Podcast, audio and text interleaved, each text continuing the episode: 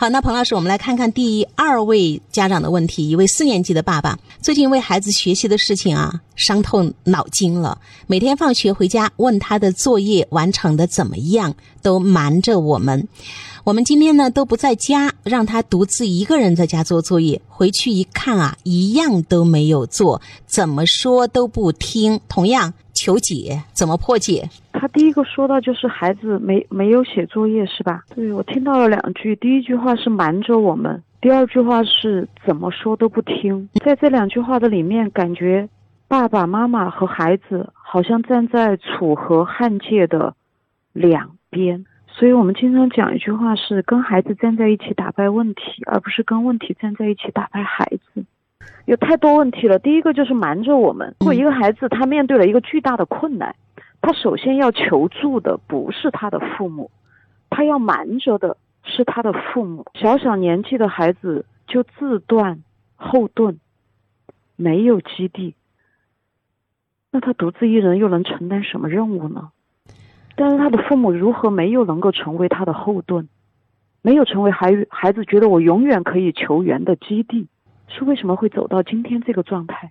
所以说，这得家长自己去思考，为什么孩子在最困难的时候，他不向父母求助，不表达我真实的现状，不敢露出我的尾巴，不敢露出我的屁股，而只能孔雀开屏给你看我最美妙的正面。嗯，那就是在我过去当我的屁股露出来的时候。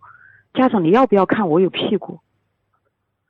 不要看，我只要看你孔雀开屏。那孩子久而久之就会把屁股给藏起来，但他真的有屁股，就是他面对学习的时候，他的学习能力、学习动力真的达不到，可以把家庭作业完成的，不说那么好，就是能够基本完成，因为一定是学习能力和学习动力两方面都有问题。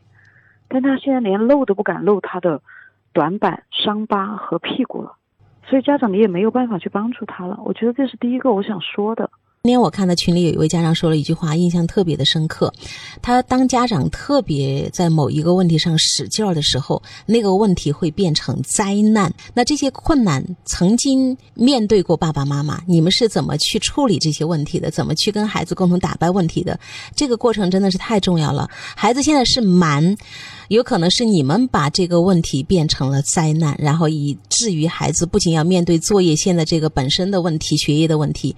还要面对爸爸妈妈的那一份他不能承受的压力，所以那句话叫“过度的担心是诅咒”，孩子的学习会不太好，确实是这样，就是孩子会两面作战，一面他要跟学习、跟学习上的困难作战，一面他要跟父母作战，两面同时作战，当然不行，所以他有一面他得撒谎或者怎么着。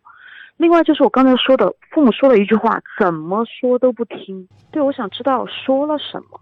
孩子此刻需要得到帮助。第一个，他的学习能力，具体有哪些能力板块有问题？是注意力，是信息截取，是信息综合处理，视知觉、听知觉，然后文字处理、语言符号、逻辑推理、数学应用题、应用能力、计算能力。他哪个板块有短板？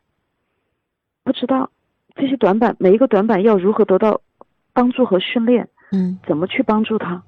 这个我不知道是如何在推进。另外一个就是学习动力，怎么样让一个孩子愿意高高兴兴的去学习？怎么激发他的学习兴趣？怎么让他在学习中有自豪感、价值感、成就感、自控感、自我效能感，让他愿意去学习？所以在学习能力和学习动力这两方面，我不知道父母做了如何努力。就那句怎么说都不听，我觉得可能。没有说到点子上，暴力沟通哈，唠叨、批评、说教，你怎么这么笨呢？是不是亲生的呀？我能想象那种铺天盖地的家长的那种语言，我们经常说攻击这个孩子，所以那不是孩子的问题，就从一个瞒着你们，而且你们永远都是怎么说怎么说，我们去说他，他都不听。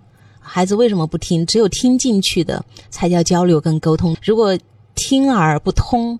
那是单方面的，可能我们的一个就是要求。对孩子需要专业的帮助，他不需要听那么多说教、批评。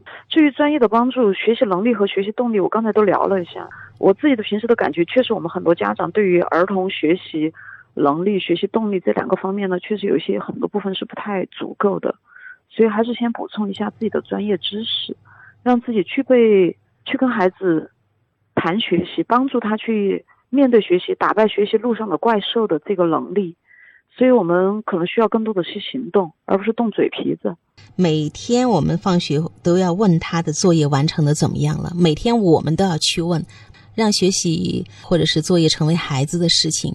就是爸爸妈妈会特别上心，每天都去问，而且这个问的过程当中，我们说现在可能都是充满了压力、不愉快，让孩子很沮丧，甚至很痛苦，所以孩子在逃避这个事情，这一点也是需要引起家长注意的。从来孩子就没有一个独立作业就是完成的这样一个能力。然后爸爸说我们都不在家，我们就让他独自一个人在家做作业。结果回家一看，一样都没有做。你看我们家长经常都是这样子。那你说我控制不好，我就放手嘛。正好我们今天不在家，你看我们把这个自由给孩子了，但是他怎么一样都没做呢？这不是孩子的一个态度问题和习惯问题啊，这能力的短板是需要被培养和调整一下的。怎么打个比方呢？就好像你这个孩子，别人都跑到终点了，他没跑到，你走过去仔细看一看，他可能有一个。脚趾骨是骨折了的，这就影响他前进的速度。你怎么样批评和骂那个速度，他起不来的。看资源，现在爸爸可能需要最做的一个问题就是看到孩子资源，一点一点的扶助他走出来。一位妈妈带孩子去做咨询，他就几个小时只写了七个字还是三个字，还不错啊。你还能够在一个小时写三个字，这就是资源。还有一个孩子呢，在试卷上只会写下自己的名字。诶，我看到在这个卷子里，你自己的名字写的还挺漂亮的。那个孩子还挺不好意思说，我的名字天天写嘛，所以就会写的比较好。就是如果我们没有办法去跟一个小小孩儿、小学的孩子这样子去工作的话，我们又特别费心的要去用劲儿，那真的就是灾难。就像爸爸现在说的一句话：伤透。恼了，这个伤透心了哈，可能就一定会是这样的一个结果。对，刚才举的两个例子很重要啊。你的眼睛看到了什么？他们看他们的孩子，总看到满脸满身都是斑点，然后特别去强化那个斑点，对，最后斑点就会连成片，连全身黑到底，黑到透。整个人都不好了，所以爸爸可能要去解决这些问题，然后才能够真正的看到孩子在学业上面，包括作业方面，他会有一些个改善。所以这件事情它不仅仅是个作业作业的问题，它涉及到这个父母自身的情绪管理、信念、状态、表达、沟通，对于儿童学习的规律背后的所有的了解。所以经常在问我们有什么方法，好像一个什么方法可以？不，我觉得这是一个系统问题。